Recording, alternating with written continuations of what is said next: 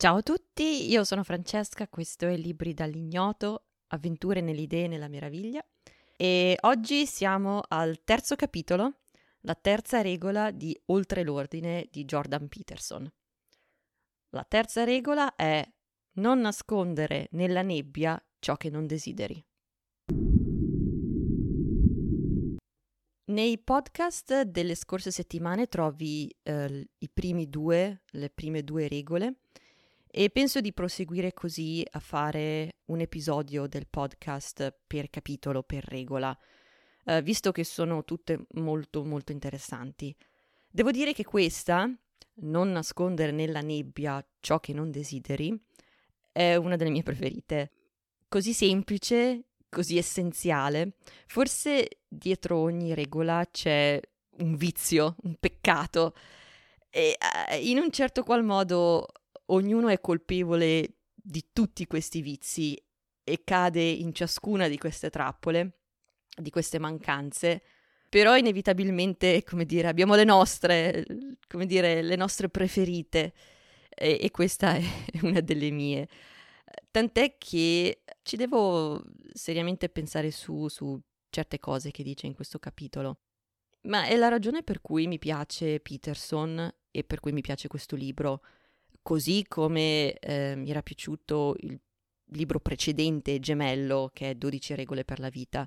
Ho parlato in generale di questi due libri nel primo episodio dedicato a Oltre l'Ordine, quello con la prima regola che era non denigrare incautamente istituzioni sociali o risultati artistici. La seconda regola invece era immagina chi potresti essere, poi mira ostinatamente a quello. Ora, non nascondere nella nebbia ciò che non desideri. Cosa significa? Ti è mai capitato, per esempio, sicuramente ti è capitato, di litigare con qualcuno, un parente o il tuo compagno, marito, fidanzata, quel che è, eh, su qualcosa di stupido, una, una sciocchezza, una questione da niente che però poi finisce in una litigata pazzesca.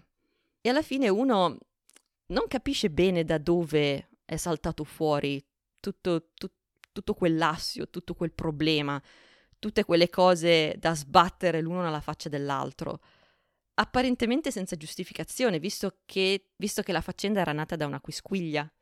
Oppure, per esempio, ti è magari capitato di non dire a qualcuno vicino a te che qualcosa non ti va. Tipo, c'è qualcosa che quella persona fa e che a te non sta tanto bene. Ti dà un po' fastidio.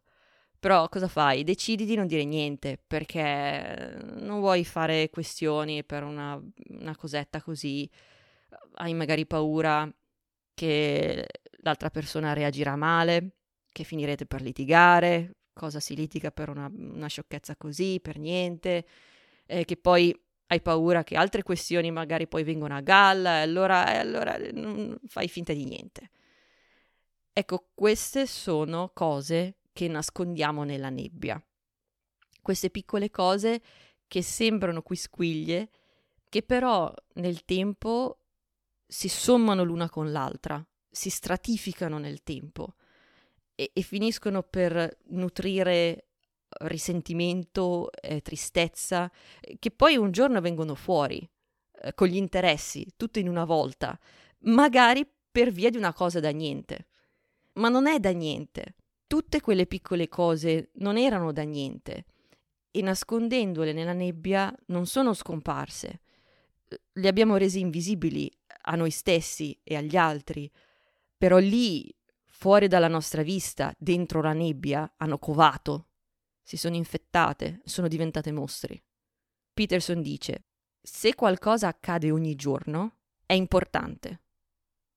Non importa se è piccola. Se c'è qualcosa che ti disturba in maniera cronica, anche se il disturbo è piccolo, la questione deve essere portata alla luce. E dice che non è saggio permettere a queste piccole irritazioni di continuare senza fare commenti, perché questo impedisce di trovare una risoluzione. Ed ecco qui una cosa importante.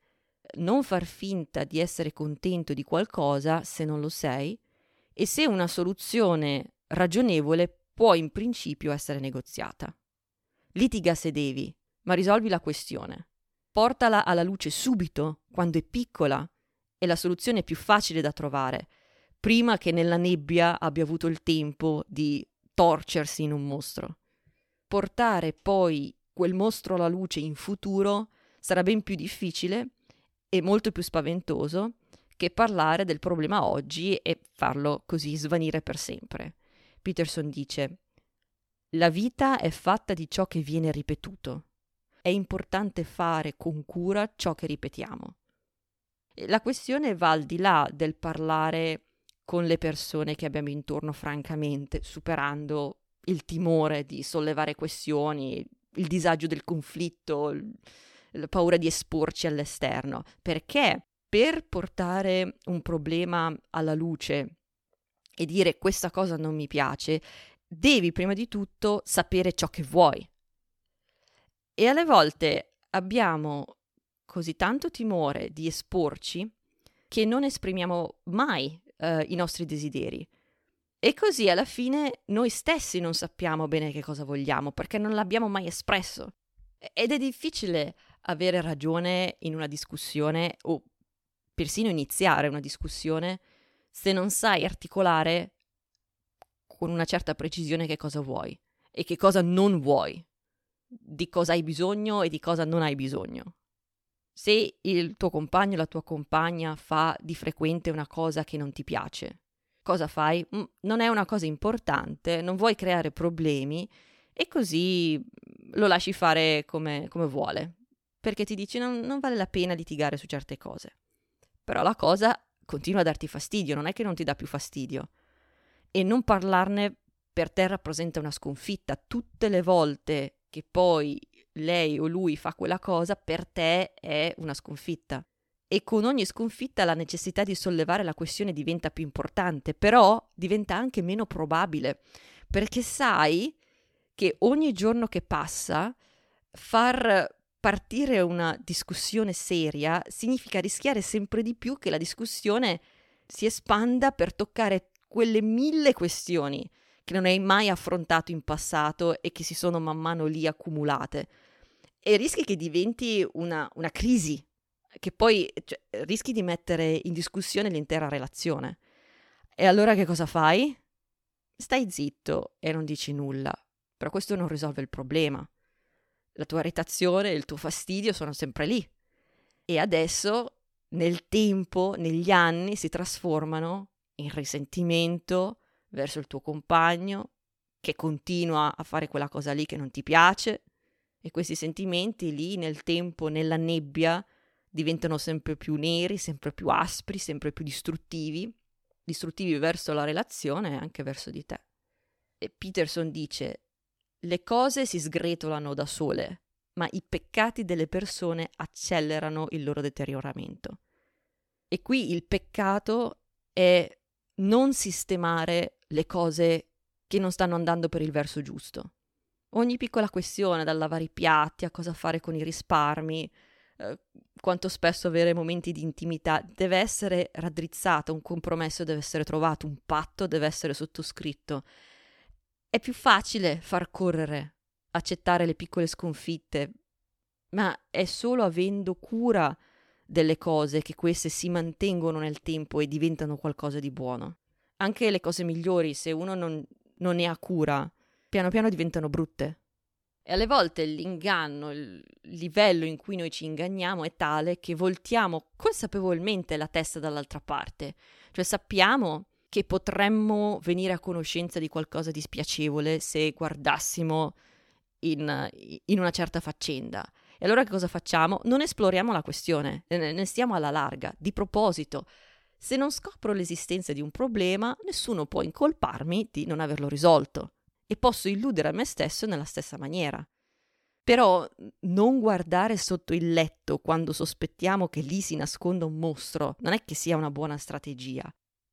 In questo capitolo Peterson dà uh, una bella definizione della, di che cosa significa non avere speranza. E dice che non avere speranza è non fidarti della speranza stessa, perché probabilmente la tua speranza è stata tradita più volte in passato e quindi non ti fidi della speranza. Questa è la, la definizione di disperazione che lui dà. Se non hai speranza, allora non vuoi sapere ed è meglio non pensare troppo a che cosa potrebbe essere. Se l'ignoranza è una benedizione, allora è una follia essere saggi. Se vuoi tirare la verità fuori dalla nebbia, allora devi sapere che cosa vuoi. Però riconoscere a te stesso ciò che vuoi equivale ad avere speranza e allora potresti pensare che l'ignoranza sia meglio, soprattutto se la tua speranza è stata tradita in passato. Hai magari paura di scoprire che non c'è nulla per cui valga la pena sperare e lottare. Magari hai paura che se definisci precisamente che cosa vuoi, allora inevitabilmente definirai anche i termini del tuo fallimento e hai paura che se definisci i termini del tuo fallimento e poi fallisci, saprai senza ombra di dubbio che sei stato tu a fallire, è colpa tua. E potresti anche aver paura di dire agli altri che cosa vuoi, perché hai paura che gli altri potrebbero rifiutartelo o togliertelo.